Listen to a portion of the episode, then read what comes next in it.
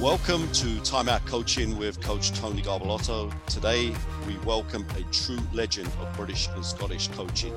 Head coach of Falkirk Fury and winner of numerous national championships and coach to some of the very best players that have played in the UK. I'm really pleased to welcome Coach John Bunyan. Coach, good morning. Morning, Tony.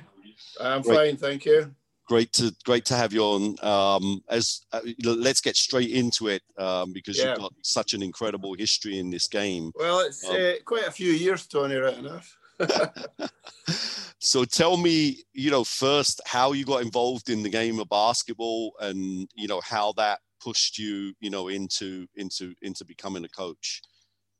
Well, no surprise in Scotland, football was what I was involved in initially.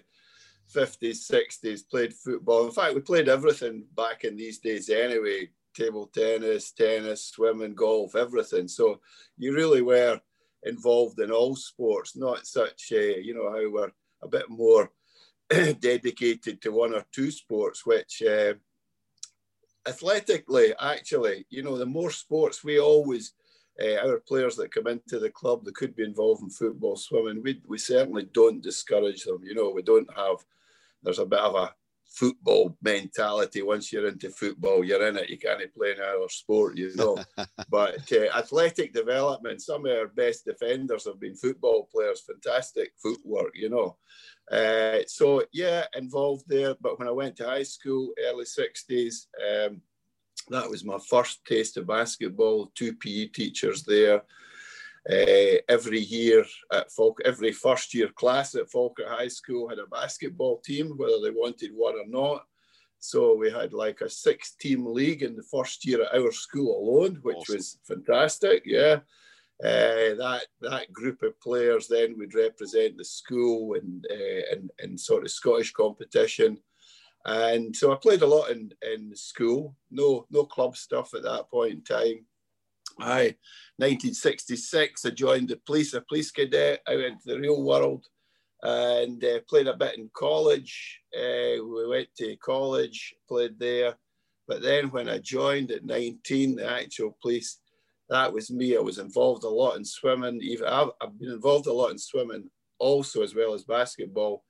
Life saving in particular, life saving teams college record holder with another guy at the college, police college and life saving pairs. We did all these staged incidents and swam down in Hendon, Tony, the coldest pool I've ever been in, the, the Metropolitan Police Place in London. I, I know it very well. Uh, I, I, can't, I, can't, tell you that I know the pool very well, but I know no, the right. Training College extremely well because uh, yes. as, as a young coach, you know, we were very lucky to um, to be invited by mainly Kirk Dawes to to Kirk play. Dawes, yes. Yeah, to I'll, play come on, I'll come on to all that, please, basketball. Yeah. Kirk awesome. Dawes, Rob Harper, Kevin Penny, all these guys. Awesome. Yeah, so uh, that was, uh, and I played a lot of golf. I still do, but uh, so police, I played a bit in the police football team. So basketball kind of dropped out for about eight, nine years. Then another guy, Eddie McKinley, who Eddie's a FIBA referee, commissioner. He's on British, one of the British basketball boards. Eddie and I started the Central Scotland Police basketball team. That would be in 19, oh, just right about when Keith was born, 1977. Uh, been married for five years. Wife was a teenage bride, uh, as everybody was in these days. And uh, so, 1977, Keith was born, and that was when we started the police team. And we had great success into the 80s. Uh, that was when Soul Right came on the scene with Bobby Kinzer and Terry Mangum. Terry Mangum actually started, he was involved in coaching our police team. We got a couple oh, of guys in. Terry was one of them.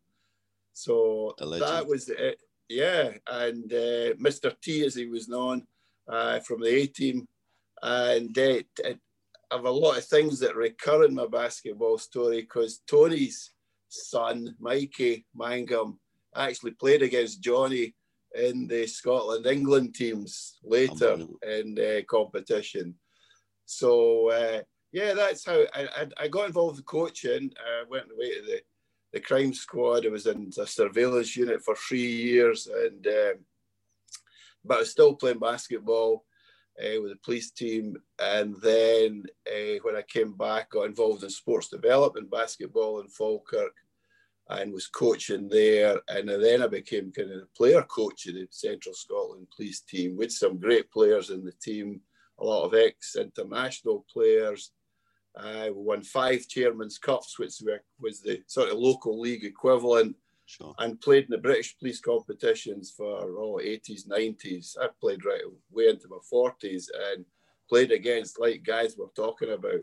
Kirk Dawes, Rob Harper, fantastic player, Kevin Penny, and yeah. The, the, police competition was really tough. You know, really it was tough. Liverpool Police, and uh, so I had a tough upbringing as far as playing and started coaching. Do, was there anyone at this time that um, when you said you were starting you were doing the player coaching of course you know you're you're seeing you know certain things that are happening on the court uh, was there anyone influencing you to like you know like hey you should do this in these practice sessions or were you just you know kind of like going along with the flow almost yeah yeah i mean i've always been whether it's golf or whatever i always been key. I don't bother about spending endless hours on my own practicing, you know, or reading books or looking at film. Or I was probably early analytics. I was always looking for an edge off the court, you know, for our players. Uh, particularly, you know, with with Keith, uh, we got into uh, Fury was formed around in, in 1992, but you know, it was clear that the Scots were maybe not the most athletic, but there was nothing to stop us being technically good. Very good. Uh, and, you know, so I did uh, look at, and it came out of swimming as well. I was involved in a lot of swimming coaching for 10 years, morning training, five mornings a, a week I was taking training and five nights. So you think when was I able to do police work, but I was in between. uh, and uh, you know, the coaching uh, guys like Adrian Moorhouse, I would go to clinics like that. And so I always had a kind of ethos of looking how to improve technique. You know, coach swimming's all about repetitions as Absolutely. well, you know, yeah. interval training, everything like that. We take oh, the interval were you like so so this obviously you know being involved in the police you know it's a you know disciplined job um, coaching swimming extremely disciplined like you say golf very technical so you yeah. were you were really learning to you know to structure sessions well you know or and or you were concentrating on the techniques you know what what and, and how did you find the you know how to teach some of these techniques because you've definitely coached some of the best shooters that that have that yeah. have been in, in our. I can come on to the shooting techniques, uh, but but yeah, I like working with Terry Minecombe, and then uh, as, as Keith actually went into you know, at 15, we barely had a team then in 1992. That was our first junior team. We couldn't get into Division One because first team in the league, it was born out a school team. And uh, I thought these guys could are pretty good. You know, Keith even then could shoot the lights out at 15. So we need to get them into National League. We won that second division, and Keith made the Scotland team. And, and a year later, I became involved in Scotland uh, international coaching for 13 years up until the Commonwealth Games. So started working with people like John Grant up in Arbroath, Tony Zifris, and you know, so these guys had been involved a bit more than I had at that time, and you know, they were they were good at individual coaching, but I could, you know, and I was starting to, you know, develop my individual coaching, uh, shooting a basketball and the technique, and you know, I, I was happy to uh, to learn from other people, other players, look at look at things, and uh, yeah. So, but I, on the practice side, yeah, but we've been involved in the CID in particular, the planning, the detail. I was there and when you're involved with international teams, you've got to plan, obviously, not just for one game. You're there for maybe eight, ten games, a whole different ball game. When you're, as you know yourself, Tony, when you're in an international team for a couple of weeks, it's meals and practices and everything and scouting and analytics and you know these are early kind of analytics days but obviously yeah, uh, yeah. yeah. so uh, but no I, I looked at a lot of stuff myself and ultimately as we developed I got involved with a guy Stuart Craig a golf professional. We worked on he was biomechanics was coming in. I used it for free throws biomechanics where it was force plates where you were put, we were putting people on the force plates. You could see 90% of their foot pressure was on their left leg. You know, they were basically taking free throws, balancing on one leg. We were filming it at the same time, looking at coach trajectory, uh, the, the trajectory of the ball. So, you know, it was it was a great development in shooting a basketball. You know, and I got my own views about.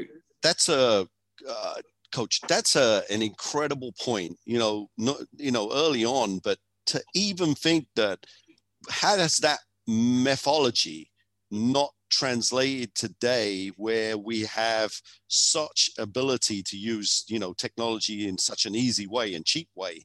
And you were using yeah. it back then. I mean even for uh, myself that's the first time i've ever heard someone you know talk about the biomechanics of a free throw which is you know something that's one of the most important shots in our game. Yeah no ab- absolutely. And uh you know, I brought that into the, the Scotland men's team as we're preparing for the Commonwealth Games. So players from other clubs uh, became involved in that. And not only that, but dynamic warm ups as well. Tony was a thing I got involved with guys from the sports development side. And, you know, at that time when I when I was in the police team, everybody would run out, they'd run on the court, lie on the ground, and stretch themselves to death, you know. And I, I was reading uh, articles, and there was a sports uh, magazine, Peak Performance, it was called, yeah. and that came out, and there was articles about warming up and what you should be doing and how you developed athletic ability, etc. So. David Henry, a guy that he actually was a junior coach in Rangers Football Club, and he actually wanted me to go through and show them some basketball drills about, you know, the things that we were doing about passing and movement and balance and transition and offense and defense. And he was giving me this dynamic warm up stuff, you know. So we moved from stretching ourselves to death. To uh, I remember being out in Africa in Sun City with the Scotland team prior to the Commonwealth Games, and the teams just looked at this dynamic warm up that we were doing, thinking, "What are these guys doing?" You know, yeah, yeah. all right, they didn't need to do it. You know, they were jumping out in the gym anyway and sure. dunking on us. But uh, you know, so it, it brought an extra. extra the, the guys felt prepared, you know, because we were actually working on we were coming out to start sprinting in the game. You know, we weren't coming out to stretch in the game. So, uh, and of course, everybody uses it now. You know. Yeah.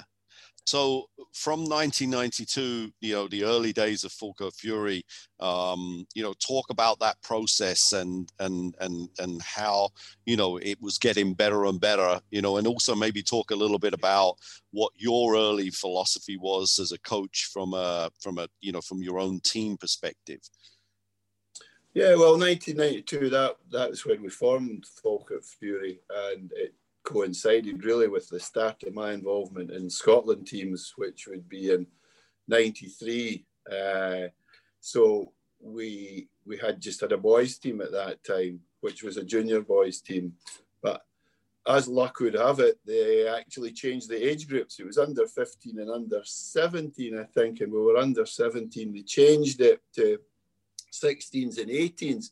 So 90% of my team, except Keith, couldn't play. They were all too old. So we had to move to an under 21 league. So Keith was playing under 21 basketball at 16, wow. which of course is always something that is, you know, yeah, a great one for people playing in their own age groups and, and, and playing against people, but there's no doubt kids will develop when they're faced with the bigger challenges of playing older brothers or older teams, etc. So we had an under 21 team at that point in time. It might even have been under 23 actually, four or five years in that. And just as Keith went into the the BBL, the uh, Edinburgh Rocks was formed in 98. Our best player, he went there and we the under 23 league got stopped in Scotland because they hadn't enough senior men's teams. So all the under 23 teams, Dunfermline Reds and Mirren ourselves, the Kersley new teams, we were all pushed into the senior men's league. but amazingly, within two years, two seasons, we actually won uh, the senior men's title. A great group of players. Um, so, at that time, year 2000, we had started another couple of younger age group teams. My daughter was playing. Kim, so we had a girls team, and uh, you know we're starting to de- develop. That was us three or four teams uh, by that time, um, and started to get more people on board in terms of coaching within the club, and uh, you know, so really the we were we were looking to develop not just our players, but the club itself was expanding. When when was the um, Falkirk um, uh, professional team in uh, with with Kevin Cadle? When was that, and what year? That was in the, that was in the eighties, uh, Tony. Yeah, and, in the 80s. Did, uh, did you did and, you have any involvement in that, or were you just around? You know, were you watching Kevin coach at any times, or how, yeah. Yeah. The I knew the owner of Coasters Arena, a guy Neil Rankin, so I was down at practices and stuff. Met Kevin actually played in the the Central League, the local league against our police team. Wow. Uh, he wasn't a bad player. He wasn't great, but yeah. uh, and he would have, he would have admitted that himself. You know, obviously a fantastic coach. Bobby Kinzer there saying, and you know, Keith was a ball boy at that point in time. Right. But that that team, who's their big, you know, we had five thousand people were at these games when they played uh, Murray and Murray uh, from Edinburgh and Alton Byrd. And uh, so fantastic games and people like Derek Pope, he's the most spectacular dunker I've ever seen. Genuinely taking off from the free throw line and dunking the ball, you know. So Coasters was a great platform for basketball in the Falkirk area. Sure we, we had a local league in Falkirk that basically had three leagues in it, 30 teams in Falkirk alone at that point in time. And that was all off the back of uh, having a great team like Solwright. But Solwright fizzled out uh, just into the 90s. A lot of people will blame David Murray for killing uh, Scottish basketball. He wanted to have, he ultimately was the owner of Rangers Football Club, but he was big on basketball he want, but he wanted all the the best players in Scotland to be in his team to go into Europe. And Basketball Scotland, rightly at that time, says, "No, hold on, you've got your team. You can't. We're not sanctioning that this one Scottish team. It might have been. A, who knows? It might have been a, a good platform, but." Mm. Uh, Murray themselves had a great team. They were in Europe. They played Real Madrid with yeah. uh, Bobby Archibald's father played in that team. You know, so there was a, a lot of basketball about in the 80s, 90s. But until the Rocks came in in 98, it had really the professional side had kind of slid out, you know? Sure, sure. So, uh, uh, you know, Keith is obviously now moving, you know, to, like you said, to the Rocks. Um, yes. You're, you're, you're starting to grow Falkirk. Um, is there any other influences uh, uh, for you at this time? Are you are you going you know a little bit to America to, to, to check out anything, or what what are you what are, who who's influencing you most around this time? Yeah, well, the uh, roundabout, uh, I suppose, as Johnny's getting older, actually, and on the women's side of basketball as well, actually, there was a team, another local team, Denny Devils, they actually folded and we inherited two or three of their teams. So we moved to be one of only three teams in Scotland at that point in the early 2000s to have senior men, senior women, junior men, junior women, cadet men, cadet women. There was lots of clubs in Scotland that might have had a cadet men, under 16 team or under 18. And then our under 14 programs, under 12, and we are having two teams in each age groups, you know. So the club was really developing. So camps were a big thing, you know, and to be, you know, basketball. Scotland had a great national camp as well that I coached at. There was Americans coming into the camps at, uh, held at Kinross. So that was uh, a real positive as far as seeing some of the stuff Americans were doing. And then I took uh, uh, Johnny's age group was a fantastic age group. Uh, Ali Fraser, Cameron Buchan, his sister Mary Buchan played for us. She went and played for Old Dominion. She was the first Scot to play in an NCAA Division One team, played for Great Britain, an amazing player, Mary Buchan. And, you know, so it wasn't just male players, who were developing female players.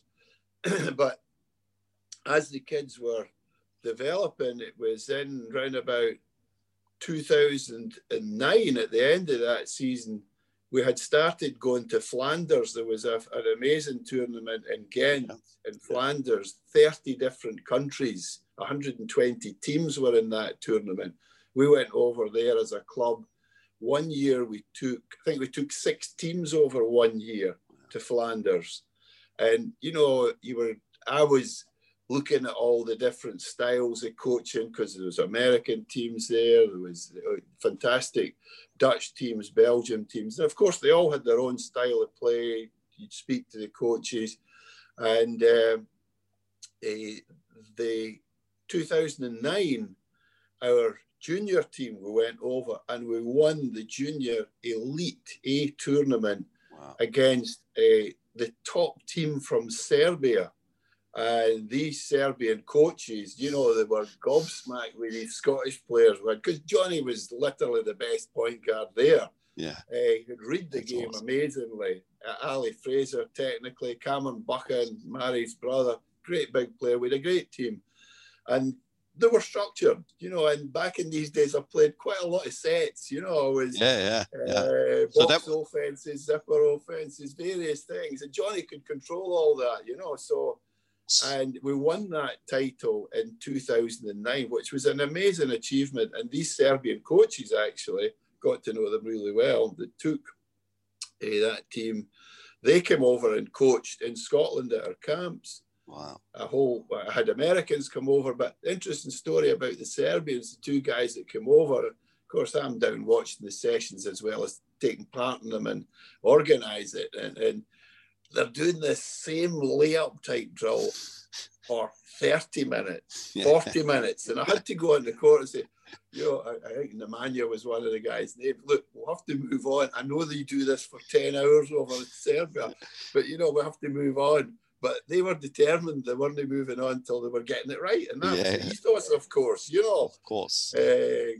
uh, and that's it's a really great point. Uh, I I try to to still you know talk about this uh, in this day and age where we talk about you know games based approach and player led approach, and I and I yes. say, look, you know, um, is still, uh, you know, if you show me some the scientific proof that everyone in the world is doing this, I can fully un, I can fully you know, advocate to it. But at this yes. moment, we know that you know in certain places in the world who are producing, you know, a very very high percentage of uh, players at the highest level are doing it in a in still in the old stuff, you know, old school way. So it's not yeah. to say that they're there isn't a, a new way to do things, and everyone has their own way of doing things. But oh yeah, no, and uh, I, I, had experience of that in in a very early stage with the Scotland teams. We actually Scotland we bizarrely entered Euro a, Euro A. I think it was a Euro A competition. It must have been Euro A because we ended up at the Kelvin Hall with this Scotland team. Uh, and and anyway, some good kids in it. Um, not not ones that were going to stand out in the future, but we were in our group was Russia and Sweden. Wow! and uh, you know, and that was uh, John Grant was the head coach, and I was the assistant. And a couple of funny stories from that were uh, at the Kelvin Hall, and the teams are all staying in university dorms, and we're due to play Russia, and the guy from the hall comes. It's going to be a slight delay. They had and we only found out because they had painted the rings to make it look great. And they knew it was like kids under 18 basketball. And of course, they thought, well, nobody's touching these rings. And the Russian players are hanging on the rings, you know, and coming down with paint on their hands. So there was a game delay. There was a game delay on that. So, so that was all sorted out. But the Russian coach, he had and the game was just a, a, walkover. But he was subbing. If a player missed a shot, that was his subbing policy. That player was out. If you missed, you were out. And then the Swedish team that we played, who had some fantastic players, uh, John and I later learned that the budget of that Swedish junior team was bigger than the whole of basketball Scotland's entire budget. Unbelievable. So yeah, yeah it, it, it, opened my eyes to the level of uh, basketball out there outside Scotland, you know. So you you you did touch on it that you know you were you were set offense. You know what what else were you you know as part of your you know kind of like the club's DNA? Um, how were you you know approaching defense? How were you approaching transition? Um, and we'll get on to the shooting in a minute. Yeah, well, you know when I when I started out, the, the it wasn't overly structured in the younger days. But as I, as I, as read book playbooks, I got playbooks that are literally you can hardly read them anymore. You know about zipper sets and very like, the box offense. We had some great big players, you know. So running box, just dribble down the side, drop the big guy would drop down, the shooter would pop out to the wing. Everybody'd run out the shooter, leave an isolation in the post, and you know, a few things running off that. But you know, why change it if you were killing them every play on that? You Absolutely, know, don't change yeah. it until they, they work out how to beat it. Yeah. So. Uh, yeah, sets. We worked a lot of sets, and and, and it was great actually. I, I really enjoy working with uh, the half court sets, to be honest, and the players enjoy it when they get a great deal of enjoyment out when it works. You know, it's. Uh, the, but just, we've moved away. Just before you go on to the, you know, the, the you know that that philosophy, the rest of the philosophy yeah. stuff, I'm trying to get, you know, the more experienced coaches to to describe a little bit about what you're doing, you're really downplaying how good a coach you are with the technical skills of the players because that was one thing that everyone sees you know with you know a, a, lot of scottish players but especially the ones that you have coached you know that mm-hmm. they pass well they dribble well they understand the game and of course the shooting I mean, yeah. what, what what were you doing? Was this a, a lot of drill repetition in practice? Was that a certain methodology in how you were doing it? Because you know you didn't have limitless hours to do to work with. Oh no absolutely not. And i know you were amazed the other week when we were speaking how the, the, the coach Sevenoaks was saying he had a couple of hours a week with his players, you know, and, and, and but that that can be a fact in in non-pro situations, clubland, that you are limited. You're relying on your players developing themselves off court. You know, you're you're setting them up as to how to shoot the basketball, how to shoot, catch and shoot, shoot off the dribble, stepping into the shot, all these kind of things. And uh, but no, the discipline of potentially players like Kieran Achara and uh, you know Ali Fraser, Johnny, all these guys that have played for us, Keith over the years, with a lot of fantastic players. But and yes, we, we did uh, work a lot in sets, and potentially that was a disciplined uh, side of things. But I think people have got to, you know, you touched on drills and talk more about drills. I think coaches have got to what I've seen a lot of coaches because I'm a tutor as well and became a tutor early on. Uh, and I think when you become a tutor and you're coaching coaches, you actually improve your own coaching as well. Definitely because you're looking at things you might have forgotten about or new things that come up. But uh, you know, don't fall into the habit of just dishing out drills. I've seen, you know, people have given presentations as a tutor and they've just served up a drill. You know, they've never said one single thing about it. You've, they've never stopped the practice when there's clearly been something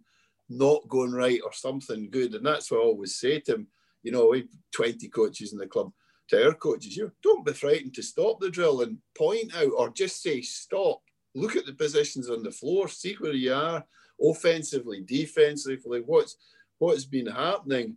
And t- so I did a lot of that. You know, yeah, I ran a lot of great drills and we've got great drills, but at the same time, that's not it. You've got to the perception on the drills or the plays has got to have meaning to it that the players understand that they're not just on the floor to run up and down in an 11 man drill or whatever it is you know yeah, yeah. there's a, there's a reason for it that we're playing three against two in an 11 man drill and there's a reason about what your position is in tandem defense and you know when we early days when I, I I was never they used to bring the ball down the middle in a 3v2 and you know, I, I pushed the ball onto the wing because these two guys that were at the basket, they never moved till the ball went to the wing. You know, so get the ball to the wing and yeah. get them to adjust, and then you make the extra pass, and nobody's got a uh, guarding your trailing player on the weak side. So, yeah, a lot of stuff like that. That over the years, that the players would take on board. You know, at basketball, I've always to the detriment. No slagging football. A lot of football people listening. You know, I always said, and one kid said it back to me. Uh, JB, uh, coach, uh, playing basketball. I've actually got to think, no, like football. I'm just running about, you know. Yeah. And yeah, and I've always said that basketball players are really clever people. I can see it with their exam results and everything. You know, it's it's it's interesting you say this, uh, but you know, I at the moment I'm I'm doing my masters in in, in elite sports coaching, and you mm-hmm. know, I, mm-hmm. I I try to downplay it, but at the same time, I always stress, you know, look, um, our sport is so you know advanced in in coaching and coaching mythology you know like we know that in soccer they were never doing these things you know they've only just started catching up on some of the sports science and and yes. video and, and analytics that we were doing like i said I, I had to tell the course the other day there were basketball coaches in america in the 60s splicing together video 8 to put together, yes. you know, scouting reports. I said, you yes. you guys only started using video 10 years ago. I said, it's like a joke. That's, uh, yeah. crazy. So yeah, anyway. they only, start, they only started warming up a few years ago as exactly. well. Yeah, I was involved a lot in football and the team yeah. talk was in the dressing room. Then they ran on the pitch at three o'clock, you know? Yeah. But uh, so, yeah, and but that's where I learned a lot from swimming because swimming is probably one of the most advanced in terms of, you know, warm ups and all the repetitions and the technique and the dedication. And, you know, people moaning to me, oh, I've got to come early or stay late. I said, listen, you want to get in the pool and you'll find out about toughness, you know. uh, the swimming training that I did with a, with a life saving, I used to come out and was sick at the side of uh, the sessions. You were just pushed in the ground. I'm not advocating that because I know there's a, a lot of people go beyond that, but it was just, you know, people never took you beyond that. But the, the, there's a level of intensity, shall I say? You know, Not even got to be, Johnny, got to be intense. Johnny will tell you that I, I come up with this story at least once a season. Um, and it's yes. normally when the when the players are moaning that they're training too hard or the schedule's too hard. And I say, listen, you have to understand our sport.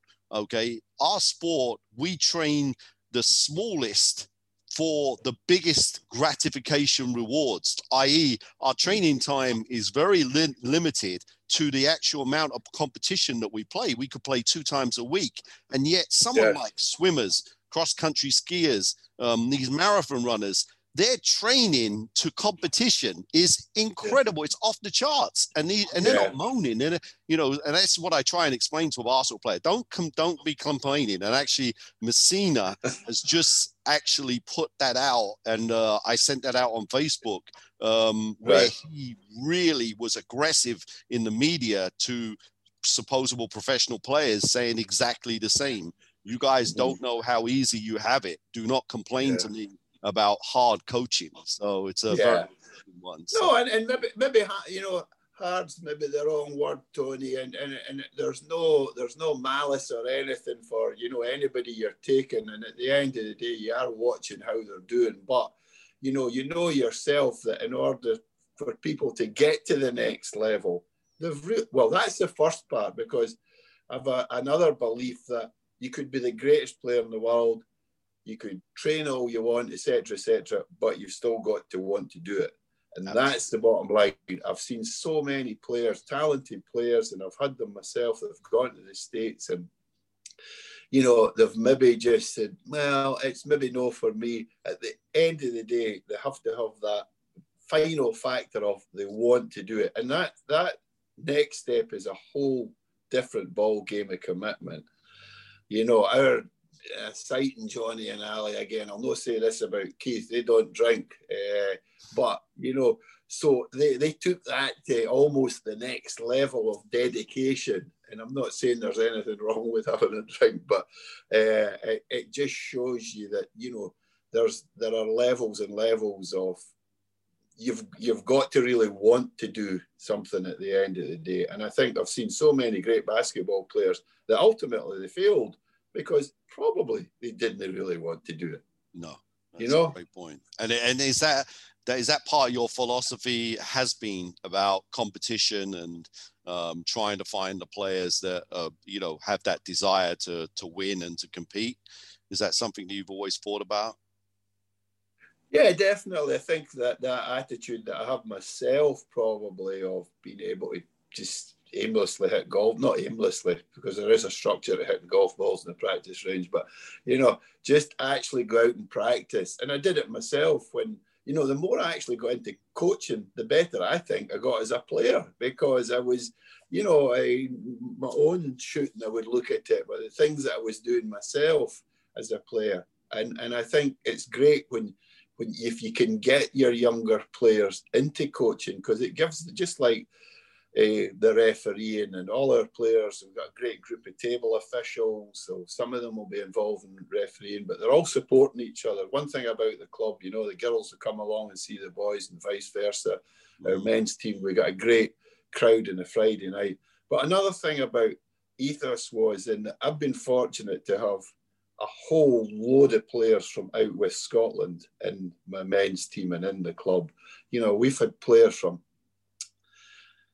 last season's team had players from China, America, Greece, Bulgaria, Lithuania.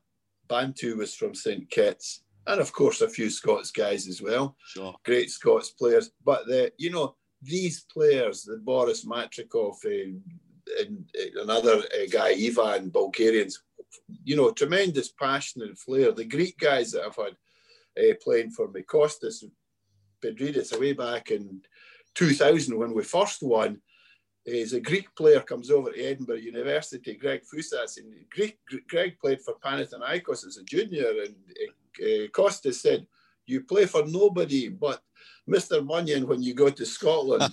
and uh, so Greg joined us, and you know, and a French guy I had, Walter Luby, he, he, he a fantastic player. So these guys were, along with Big Stuart Mackay, Ronnie Gordon, they were part of a team with our first treble winning team, and uh, uh, you know we did a treble in two seasons, uh, two out of three seasons. But these foreign uh, European guys and the Americans we've had, Eric Olson, who you know, David Foster, last season, Michaela McInnes. You know the Americans are great with the kids, they're great with the fans. Yeah. Uh, they just love an American accent, everybody. But you know, and they're amazing offensive players. They're decent on defense too but you know the the Lithuanian guys that I have, uh, you know, you you just wouldn't have wanted to get in the way of these guys. Uh, no.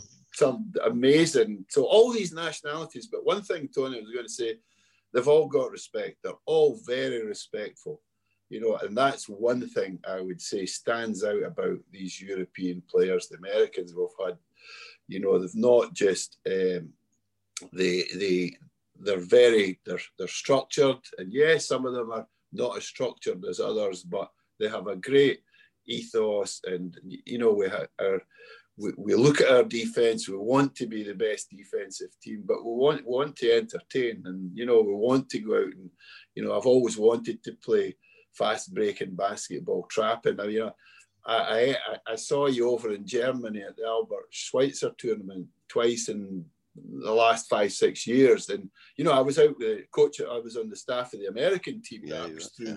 Mike Olson, and yeah. that was because uh, I was in, I was I coached a lot of zone during the time. You know, I'm sure. not a great believer in it, but a believer in zone. It's part of the game. You know, and I just I'll, I I always laugh at the people who are so biased at times about man-to-man zone, a lot of rubbish. Well, sorry, it's part of the game. And you know, you watch them, they go out and they face European zone teams and they're clueless. Yeah. They've got no idea how to break down a zone. They don't know how to use it themselves because they don't practice it.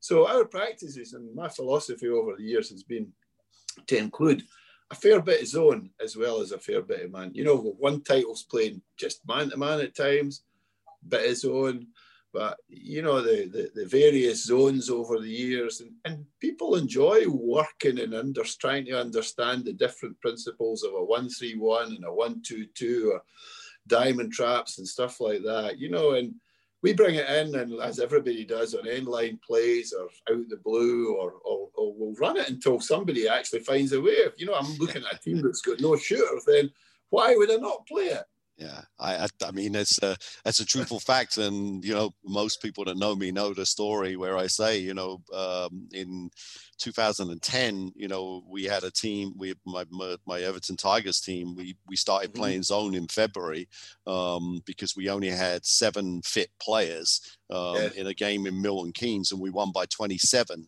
And from that moment on, we played zone every every single possession until the second minute to go in the BBL final against actually the Glasgow Rocks and Sterling, right. and they yes. had made this massive run against us. And we switched to man to man for like one, you know, for like two possessions because uh, we we absolutely needed a stop. Um, yes. and it's crazy, and we ended luckily we ended up winning winning that championship. So it, it's it is you're absolutely right. I mean, there's there there's a lot of people that don't don't use things. No. But you know, like every coach, you know, if you have your philosophy and you want to be a man-to-man coach only, then that's it. But I agree with you. I think you should be as flexible as possible, and I think that there, there's definitely uh, the, the use of the zone is super important. Um, yeah. going, going back to just um, you know starting winning now with with the Fury and building yeah.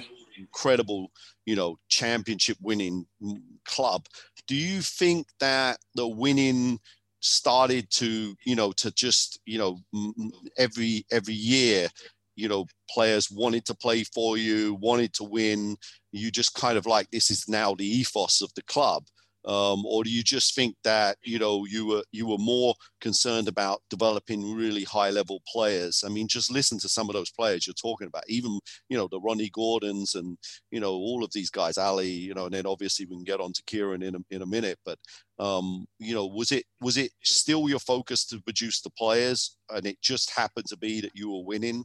or you know as a, as a club you wanted to win you know every time as, as we all do as you know every time you stepped on the floor yeah, I think obviously at the start it was family with Keith, and then as I say, my daughter Kim, uh, she played and she's she's coached as well, as well as still playing and still coaching. She said she's won five titles as a coach, and Keith's won about six or seven in the Scottish League. So they've all gone on and coached and developed really well as players and coaches. But you know, so it wasn't that that up until 2000, 2000 we won that junior uh, league division two when we entered the league we won that and then we were in slightly higher age groups but in 2000 we won then we had a, a spell of uh, while we were really doing well in underage groups the next senior win was in 2010 with Eric Olsen. Johnny and Ali were in the starting five along with Keith. That was before they went to the States. And that really was this spark of us senior wise starting to really pick up because it was a lot of homegrown players. Sure. But then I would then I would say as as we got into the 2000s, we really had quite a number of uh, not additions, but we'd maybe have a Spanish player or you know, and Edinburgh Kings, and they would maybe have an Australian. So the, the Scottish clubs themselves were picking up players from the the universities as much as anything. You know, it wasn't players coming over specifically to play for you. Um, so yeah, we developed and had a really successful run, and uh, from 2010 to the to the present day, the last eight seasons, you know, the men's team alone have won something like 13 titles. Uh, one year, you know, I, I still coach the men's team and have. But one year was special in that we won the playoffs, and I also won the playoffs with my women's team as well, which was for me amazing winning uh, with a, a man's team and a women's team. And I did that at Falkirk High School because that's where our academy is as well. We had a open boys and open girls team. We won there. So our academy program at Falkirk High School which was where I went to school. All my kids have gone, a lot of kids have been there. And uh, McCaleb, our American player, he coached there at the academy last year. So that's been a really important part of developing. But the development also has come from having, you know, some great players that have, have gone from our club to the Rocks and come back again. We've had a couple of players like Boris Matrikov, you know, a fantastic uh, player actually, played in the BBL, Bulgaria I don't know if you coached him, Tony. I coached him. One of my one yeah. of my most favourite players to coach. You know, yeah, just... very very clever. Thought about the game. You know, he would be if if we'd lost the game, which was rarely with him. Uh, you know, he'd be thinking, "Well, sorry, coach, how we did that." And yeah. you know, so these guys are bringing a lot to the table, and they're helping develop your younger players. But you know, our own players uh, are are developed within the the Falkirk Stirling area roundabout, and you know, really the, the focus is on at practices on developing their individual skill, developing their their their team ethos. We've great ethos for people to be team players. Yeah, you've got to step up if you're uh, potentially the best player in the team, and you know. Uh, at, at, times you don't have that player. You've got to play as a team, and everybody plays for each other. But you know, we, we encourage individual performances as well, and we want our players that are capable of scoring 20, 30 points to do that. Mm. But the most satisfying stat probably is when you're you're coming off and you've got you know 30 points from your bench or you've got seven players in double figures you know and nobody's in the you know these these are the, the, the what you're you know personally for me are, are a really good situations rather than the one guy that's maybe got 40 points and everybody else has got nothing. But sure. there are games when that happens, you know. Uh, and what? So, yeah. Talk, talk to me a little bit about um, you know how you go about finding some of these local players you know obviously you're not in like a massive area like a, a city like glasgow or edinburgh um, you know, but you've always, you know, tried to attract, you know, and look for for kids. Obviously, Kieran is one of the, you know, one of these kind of, you know, incredible success stories. I mean, what what's what's the process with regards to that, or do they just gravitate towards you? No, no. In fact, it's a good question, and uh, it's one that I've probably identified over the years. Is that Glasgow and Edinburgh? Yeah, they're massive cities They've also got several teams, so there's a wee bit of dispersal of players and. But, but in Falkirk, you know, we've, we've got eight high schools here. We've got Stirling, which is nearby, which has got a few high schools.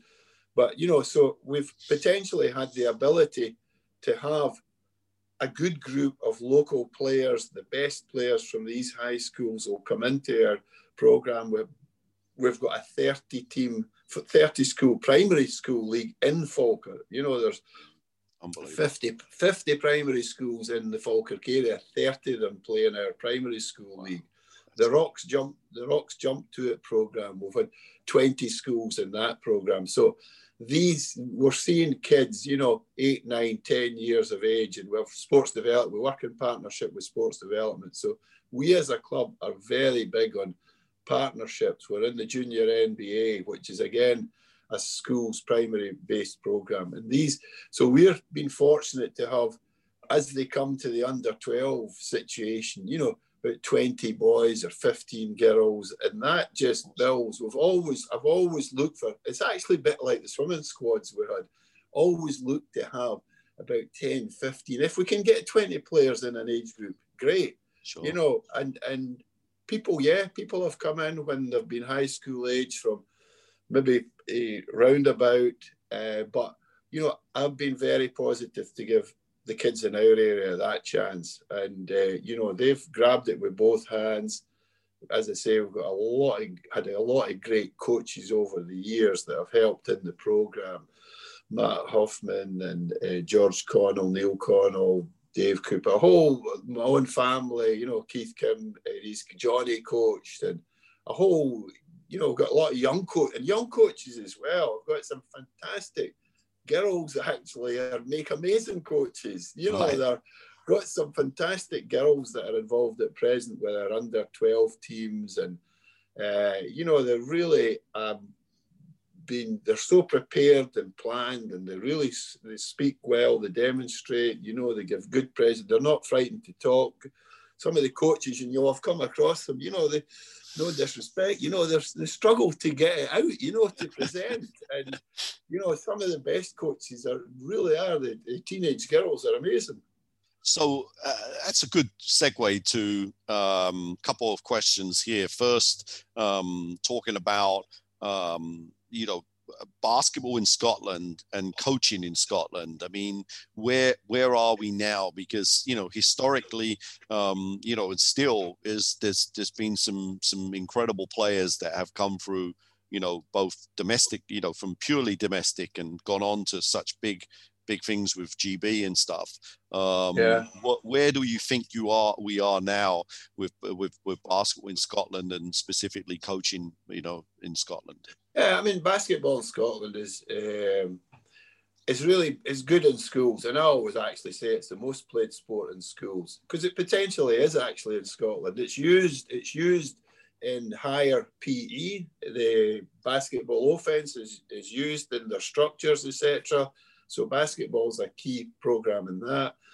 Most of the schools, certainly in our area and, and throughout a lot of Scotland, most of Scotland, so there's a very good schools cup program and uh, taking place in the background of club stuff. There's a lot of sports development basketball uh, going on ourselves and the Rocks and other teams really promote it so kids can see basketball. Um, but as far as the clubs, yeah, I mean, at the, at, we're actually, I think we're bringing it down to from 10. I don't know if I necessarily agree with that, to eight teams in our top leagues, which is men's, women's, the, not the men's, women's, they'll stay 10, but the younger age groups to kind of tighten up the competition a wee bit. Uh, rather than some of the teams at the bottom, although there's, there's pluses and minuses for that. Sure top teams can run out their players, bottom teams, they actually do want to play the toughest teams, you know. So, no, the, the competition in Scotland is, is good. As far as the Scottish national team, obviously, when Scotland decided they were going to be part of Great Britain, that did have a knock on effect in terms of our younger age group players we played and have coached in many Euro Cs with our Scotland men's team, as well as the, the fortunately the Commonwealth Games is saved in 2006. I was the assistant to Tony Zifris in Australia uh, with the Commonwealth Games, and that's a great experience for the players as well, you know. And but Scotland at that point, take that example in 2006, Tony, we couldn't get Robert Archibald nobody could pay his insurance. So he, he actually never played for Scotland as a, as a senior man's player at all. Unbelievable. Uh, yeah, uh, we couldn't get Kieran because he was redshirted. He was injured that season at Duquesne, so he couldn't go to Australia, which was great that in 2018 he did manage oh. to go, obviously. Uh, Ronnie Gordon, as you said, Ronnie was originally from uh, Kings in Edinburgh and he came and won some uh, titles with us and he obviously played with the Rocks and played for Fury, but he he was in Italy at that time, and with contract issues, so Ronnie didn't go to Australia. It was Stuart Mackay, who played for Thames Valley Tigers, sure. the, and uh, played for Fury in our title t- teams as well. Big Stuart, great player. So Stuart was the only big man we had.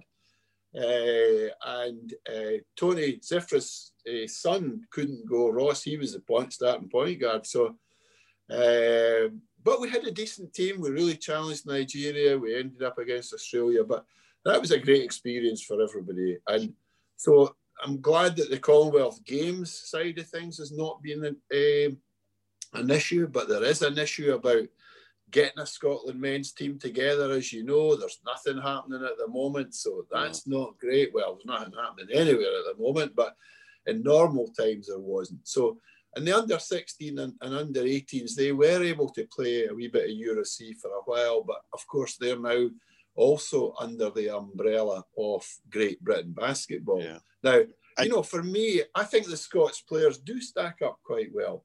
Do they fit into do they fit into positionless basketball? Well, maybe they don't. You know, because uh, they're, they're, they're, they're, they're not all six feet eight and can dunk and run. And no. you know, so we've got we've got to watch that, you know, I'm I'm not criticizing positionless basketball because I look at it myself and switching on every play, etc., etc. if we can. But at the end of the day, you've got to not be too careful. Some of these coaches, you know, do they actually know what a good point guard or a centre is or the benefits? You know, yeah. I just wonder at times. And the Great Britain, uh, there's a lot of younger coaches out there, but at times, uh, I, I, so I'm Scotland, I hope we're still able to keep our identity in all the age groups because you've got to have absolutely goals. Yeah, you've got to have goals. Yes. And, you know, is it realistic for every Scottish player to say they're going to be in a Great Britain team? Well, no, it's not realistic. Is it realistic that you have a really good chance of getting into a Scottish team? Well, yes, it is. Yeah. You know, if you're really dedicating your uh, all you know, and you're a, a, decent player, you can. And there's lots of good things at the Scottish teams. There's there's tournaments abroad, take them to the states, the camps, whatever, to develop them as players. So it's a bit of a still in transition as to the international side of Scottish basketball, and you know, it it, it still needs a lot of looking at, in my opinion. Right, that's an interesting that's an interesting point. Um, but at the same stage, I mean, well, uh, you know, I, I know that I had this conversation with uh, Craig Nicol and um, even yourself a couple of times about you know the exodus of the best Scottish young players to to the England academies because yeah, Meyer, or wherever yeah, Myerscough yeah. or Barking Abbey, you know, or, yeah, the, the, there's no question, you know, that I mean, those those top four or five academies in in England are in an arms race, and if there's a super talent in Scotland, of which there are meant there have been, um, there's they're definitely going to be finding them and, and working with them. I mean, is that is is it realistic in in the future to believe that there should be some sort of central academy in, for Scotland basketball? Do you think that the the way the education is set up in Scotland it just precludes that?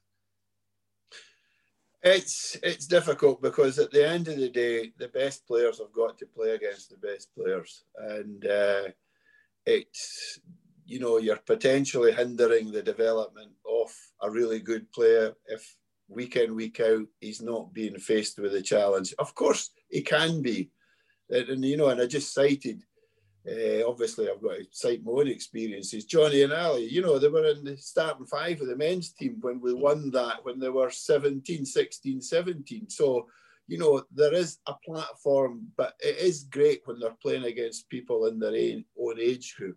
And yes, an academy's full time, they're getting a lot of individual tuition, they're getting off court stuff, they're getting a lot of development as well. They're getting the opportunity to play.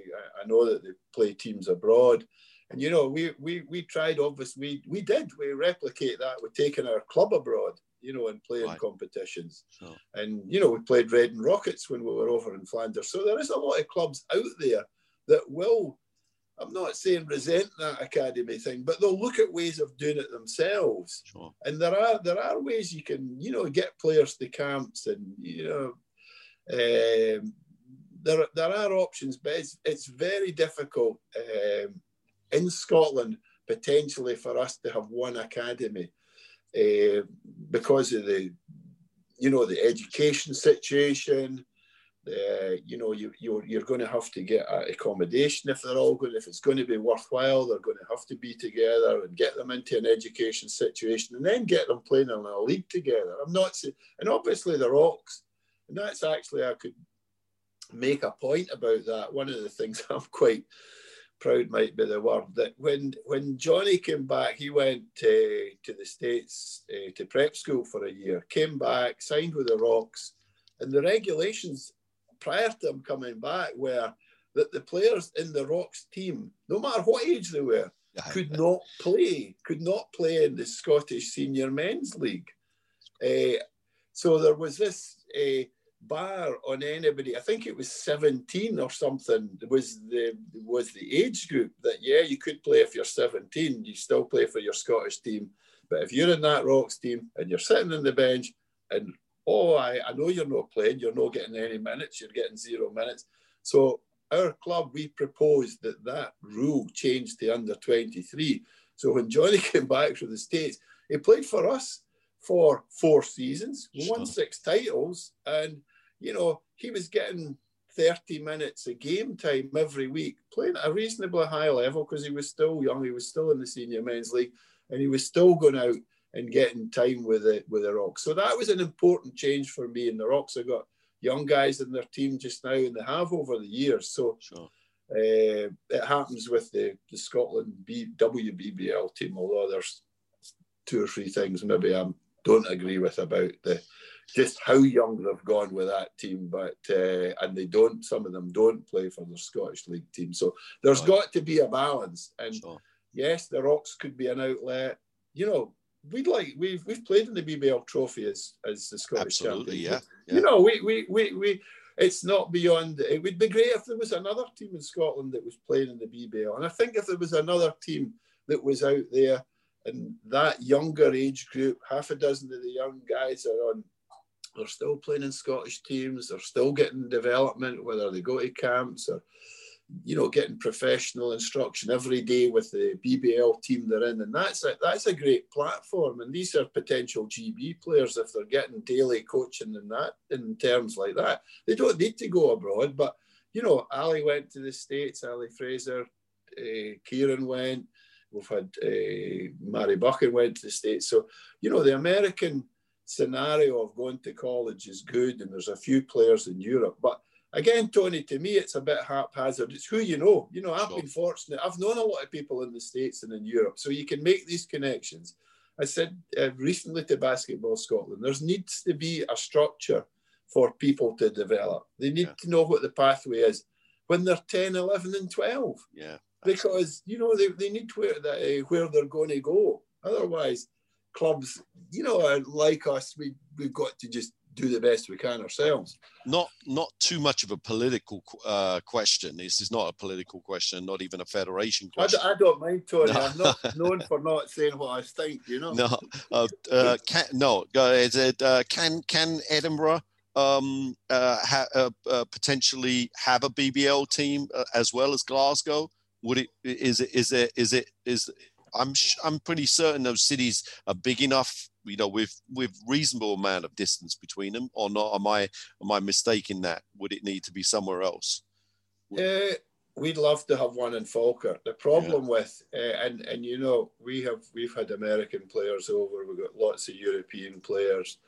Uh, I, I I the problem is facilities. That's the big thing. And yeah. the Rocks have got an amazing facility the Emirates. I know they're thinking about potentially trying to develop their own facility because we see some great BBL facilities uh, yeah. down in England.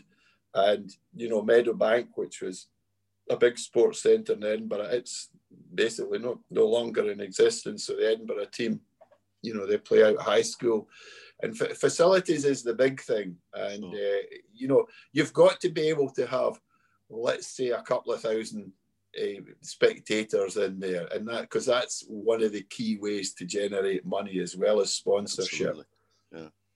Okay. So yeah, Edinburgh. There's no reason they couldn't, but like everywhere else, facilities is is, is the big thing for. Okay. Okay. Yeah. Um, moving just uh, slightly different. Um, so uh, it's it's it's roughly what we've been talking about. But what about the um, the the coaching fraternity? You know, first in Scotland, um, but also in in the UK as well. You have been a person that's connected, you know, yourself with so many people, and you mentioned, you know, people like um, John Grant, who I met, you know, uh, I don't know, 20 years ago, um, just you know, around, and was able to to take, you know, and to to to, to develop a relationship with him. Um, what do you think that there is a good, strong fraternity? Do you think people are really working for each other, or do you think it can be better? Uh, well, the likes of John Grant. John, John did a lot. You know, he brought Skip Prosser over from Wake when Skip was the coach at Wake Forest. He came over, did some clinics, camp. So, you know, he was really proactive. Uh, John himself coached at the five star camp. So in the states, a famous camp, and you know, so he did he did a lot for the game, and uh, I really enjoyed being involved with him in the Scotland stuff. Tony, Tony as well. The years we were involved. Sure. Uh, Tony Zifris. So Zifris, you know, uh, Tom Campbell at Troon. There's a, there's a lot of guys that have been in it for a long time, and a lot of them been involved in it because of their kids. You know, you know, Tony a great. His son was fantastic player. Tom Campbell, all his kids. Uh, you know, all my kids. So a lot of people get into coaching through their kids. Then, but the it's probably changed a wee bit now, and there is a there's uh, well everybody's a bit younger than me, Tony, but there is a, a lot more younger coaches, uh, and that's great to see. You know, enthusiasm. Um, we we Scotland basketball Scotland regularly held clinics. Sometimes they were good, sometimes not so good. I remember somebody coming over, because I couldn't speak English, you know, so that was a bit of a disaster. I don't think that had been found out, but so there's a, a genuine effort to improve our coaches. You know, we've got a lot of good people working the the tutor side, the coach development uh, side of things. So coaching's not ignored uh, it's probably going back a few years. Tony and I, as part of a coaching grant, we went over and we travelled with Kieran's team in Duquesne. We went to high school games, you know. So that we went to uh, went to an NBA game, which is the worst game of the lot. High school games were the best games, you know. They've still got about 10 assistants and they're in high school, you know. There was more assistants than players. And uh, obviously went to Kieran's games with Duquesne and saw the college program, etc. Uh, his coach stayed in a whole upstairs suite at a hotel while we were down in the bottom basement. But uh, that was one side of college basketball. But sure. And um, and you know, like say that Albert Schweitzer tournament when I was in Germany with the American coaches, and we met a whole load of coaches after the game, and that's when you learn a wee bit more and you'll pick away at things that are going on. I mean, that tournament was amazing in Germany. The, I've been there twice with the American team, and uh, Germany, you know, they won it. We were in the final four who, one who, year. Who's the the head coach of that team? Was that was that Don? Mike, oh, Mike, Mike Olson. Yeah. Mike Olson was the head coach. That that because you're talking, you they've got an un, that was the under eighteen team, right? Okay. so the Albert Schweitzer tournament, as you know, is the unofficial world, world championship, championship, for Absolutely. under eighteen That's basketball. You know, we played China and Japan. Where on earth was I ever going to be playing against China and Japan? You know, yeah. so that was fantastic. I mean, the German team was that won it was just amazing. Some of these yeah, players, yeah, absolutely. So it, it was uh, so yeah, Actually, I think he played against Dennis Schroeder in one in that last one. Um, I'm pretty certain he was playing. Right. You know. Uh huh. I was looking back at some of the players that we played against, and certainly, and, and yeah. some of the I, I, I, am pretty certain that on that team, if I'm not mistaken, Dennis Schroeder and Daniel Theis, who are both in the NBA now, were playing. I'm, I'm pretty certain. Daniel Theis was, you're right. Daniel yes. Theis, yeah. Yeah, yeah, yeah. yeah. Yeah. Right. And there's a guy, Ethan Hart, played for us. He was a fantastic college player, played yeah. for the Badgers, and uh, don't think he made it to the NBA. But, you know, that was a great experience. So, you know, I think maybe people have got to go out and do their own things. They can't just sit back and rely on the governing body. Uh, the governing body in Scotland, you know, they've, they've done a reasonable amount in terms of coaching. Sure. But um, and, and, and it is diff- and it is difficult at the end of the day.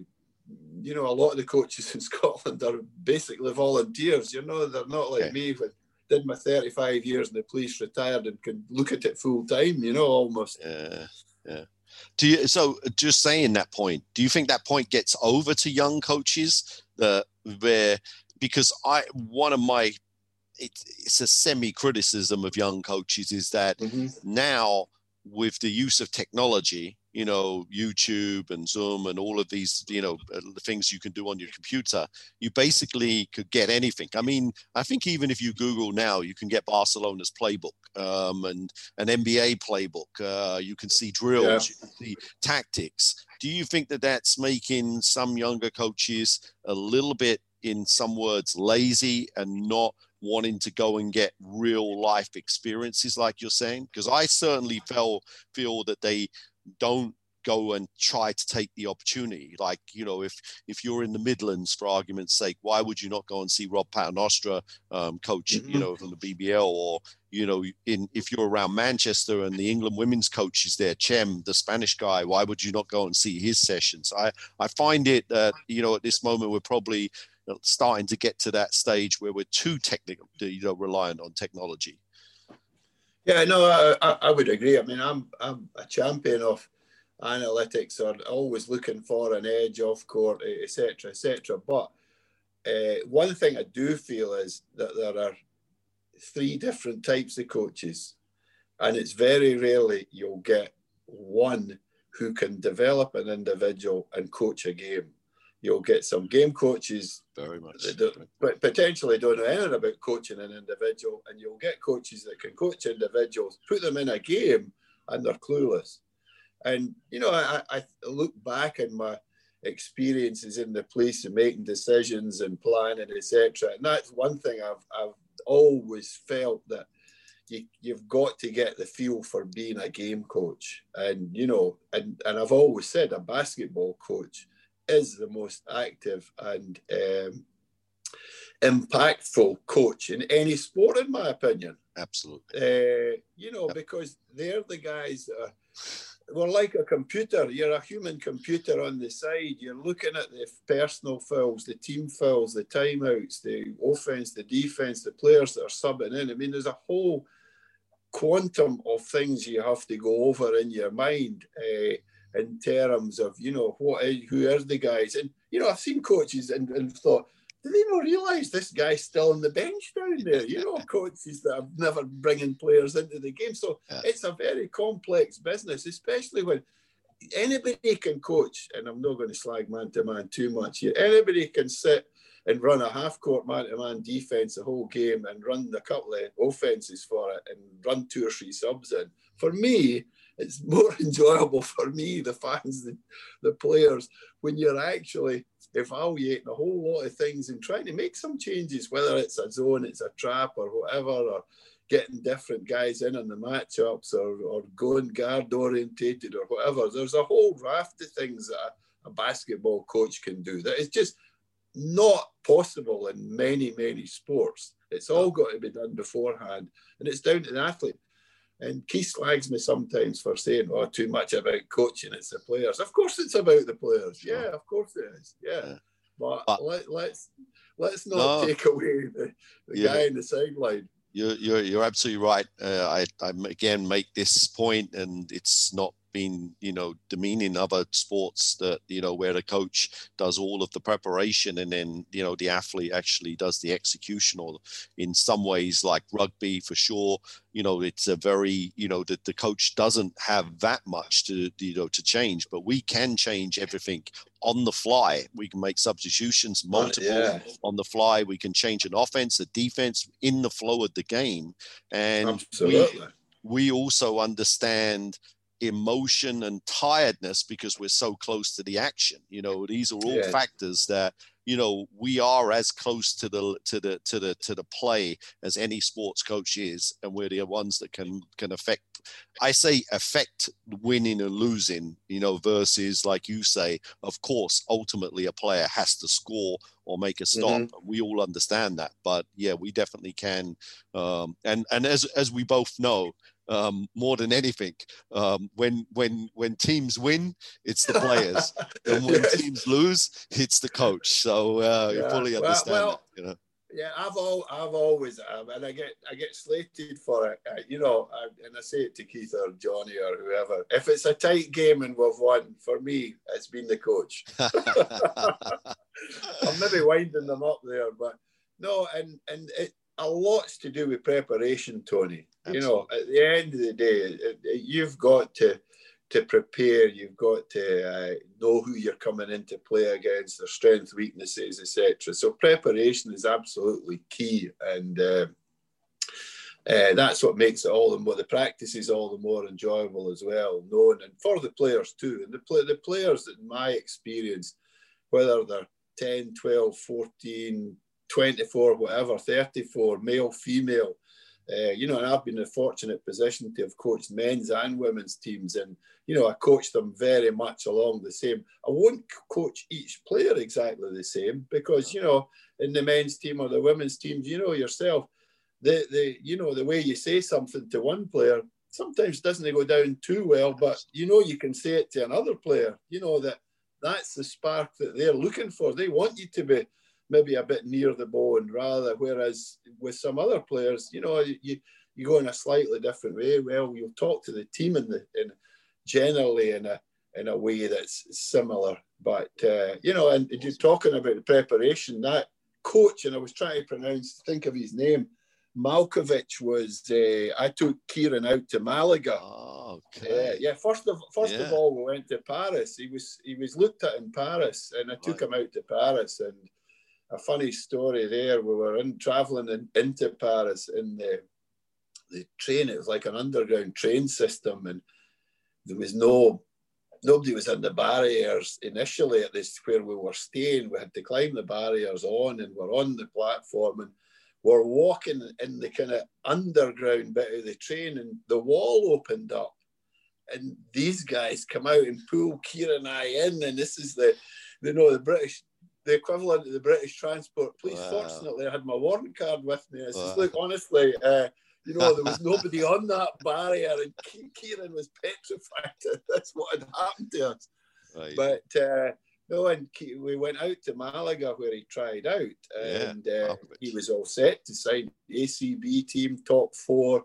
And uh, Maljkovic, who was, uh, you know, quite a frightening coach, Serbian was coach. it- oh we're, we're talking about i mean you know uh, Pesic and Obradovic you know Maljkovic was on a different world to those guys he is one of the all-time hard-nosed uh, guys i didn't actually coach against him you know i coached against Petr, uh, Pesic and stuff Uh-huh. but um boy i've i've heard the stories and uh, that guy was yeah. absolutely crazy Well, I, well, well, I was well. I went to the training sessions. We were staying in this five-star hotel in Malaga, and this was Kieran. Was I was officially getting him into the system, and I went along to the practices.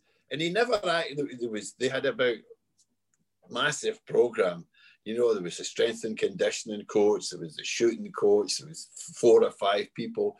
And he he- he's actually the same age as me, this guy. And, I, and this he would be about 50 odd at the time. And he walked in and with I presume his girlfriend who was about 20 or something. And the two of them sat down and he dishing out two or three orders, has a look about, then he goes back out again. That was him, you know. yeah But uh, Yeah. ah, yes, I, I gather he had a fearsome reputation Oh, with huge, the players. huge, And huge person. aye. so, so, so Kieran, Kieran got a bit homesick there and he came back. And, uh, you know, the rest history went down to uh, England for a bit and uh, yeah. for half a season. And then he went over to Duquesne, where, you know, then he played in the ACB himself after that. So fantastic. Yeah. Yeah. Um, three quick questions to finish with. Uh-huh. Um, uh, favorite uh, basketball drill? You said that you don't, you're not concerned about it, but do you have a favorite drill? Oh, I've got I've got plenty of favourite drills, Tony. Yes, I, I I mean I'm very much so. Uh, Commonwealth Games in Australia. I was talking to the Australian coach. He went out and coached in the. Uh, and I've forgotten his name. Uh, he went out and coached in the NBA, and I was talking to him at lunch in the in the uh, the village uh, over. He said, you know, and we had we had played them, and they had beaten us by about forty. And he says, "Oh, your team's fantastic, moving the ball." And he uh, says, talked about practices. Yeah, I had only nine players at practice. He says, but that's a great practice. He says you can use it five v four, five players. And and you know, I was I'd been gobsmacked how every shot they took, there was never anybody near the guy that was shooting the ball. You know, the extra Yeah. pass was just Yeah. finding somebody. Ball movement was so quick. Extra pass. He says, 5v4, the team with five, make sure they get that extra pass in. Team with four, they're working extra hard in defence. So I, I, I'll run that when I've got nine players. I'm quite happy with my nine players running that one. Awesome. The uh, 10 passing drill done in a half court below the uh, three point line, two your two teams uh, normally run it 4v4 and they've got to the team's got to make 10 passes when they're on offense they can't pass back to the same player but what it does teach is off the ball screening movement and when someone's trapped with a ball you know pivoting and uh, or, or moving to the ball the L cut and the V cut so it's a it's a great drill for both defense and offensive skills Love it. and I really love a lot of advantage, disadvantage transition drills. We're all- run a lot of numerical drills where there's advantage, disadvantage. So drills, yes, but it's not just a case of me throwing it out, sitting back and, and you've got to be on top of it and get the learning lessons while we're doing it. You know. Absolutely, like uh, like you say, uh, just even on that simple drill you were discussing about the ten pass drill. I mean, yes. you know, I, I, see so many times players catching the ball and they're pivoting backwards and they're pivoting away from the basket, and you know, I see yeah. coaches just let that happen. I'm like, well, hey, it's as, though, it's as though their feet are nailed to the floor, as I say, Tony. You know, and pivoting is one of the most underrated things that are coached in basketball. You know, and, and that little drill, the 10 passes, we'll move it to six and then they can actually score and pass seven, eight, nine, and 10, which is great. They're allowed a layup or a shot, an open shot. So uh, it, drills that have progressions are always great as well. Great. Favorite all time basketball coach? Well, I saw that question and probably has to be Phil Jackson. Yeah. Because uh, I grew up uh, the Bulls were with Jordan, and uh, yeah, I wasn't a kid when I was growing up with the Bulls, no, no, so, but it was more or less when I was involved in coaching at the start, you know, and Tex uh, Winters triangle offense, and I had a look at that. My, my God, I decided that no, we didn't have a year to get the learn to the players, you know. yeah, that's awesome. Uh, right so yeah, I always liked the way he coached, and all right, he was maybe a bit arrogant and aloof, but uh, he certainly got results. Great. And then lastly, uh, favorite go-to saying or statement, something you say. Yeah, like... plenty of these, Tony, and probably I'll get folk will know. Basketball's again a runs is one of my favourite that I hear yes. commented on. All and and and, and it is, and people have, you know will say that during a during a time or something. You know, teams will go on runs, you know, and, and it can motivate, you know. So spacing and balance is another one I'm great about. Uh, yeah, you Love know, it. setting up How how bad, you know, it just I stop them when there's ten people standing in one spot, you know, and defensive balance is another thing I'm big on. You know, the yeah. the guard who's passed the ball cut and nobody else decides to come up to the top when we lose the ball to stop the fast break. So defensive balance and spacing and balance are two of the things I'm always banging on about. Right. Coach, listen, it's uh, it's been awesome to speak. Um, you know, I mean, there's so many. I mean, you, I know you've got so many stories um, yeah. that we could go on for forever. But um, you know, I, I, really appreciate you being on, and uh, um, you know, especially what you've done, you know, not just like I say for Scottish, but also British basketball. It's been uh, fantastic. And I know the club will continue to grow and uh, hopefully, you know, after this pandemic, you can be back playing at least in the BBL trophy. Um, yeah. And I yeah, hope that Tony, uh, Tony, I would like to add that, you know, a great, a great club depends on – you know, the players and the parents. And, you know, we've really been lucky. Fantastic players, fantastic parents. And, you know, there's so many coaches, Pete Duncan and uh, Jen McLaren, I didn't mention them. You know, Pete went away and he's, he's been involved in Scotland stuff, Jen as well. The, but the coaches as well that come up through the club. So awesome. it's, you know, uh, there's so many parts to it. And the fact that, uh, you know, I think when you've got a good club, it just develops outwards, international and, and beyond, and, and just in life in general. You know, the, these kids are all in it. And it's not just about the best players. For me, I get as much satisfaction when somebody says hello and I'm half thinking who they are and they've played for me and but you know and they've gone on this you know yeah, make a, a, success in their life yeah yeah uh, it's great I really appreciate it thank, thank you very very much indeed Thanks for listening to another episode of Time Out. You can now find all of our episodes on iTunes and Spotify, so please like, subscribe, and let us know who you'd like to hear from in a future episode.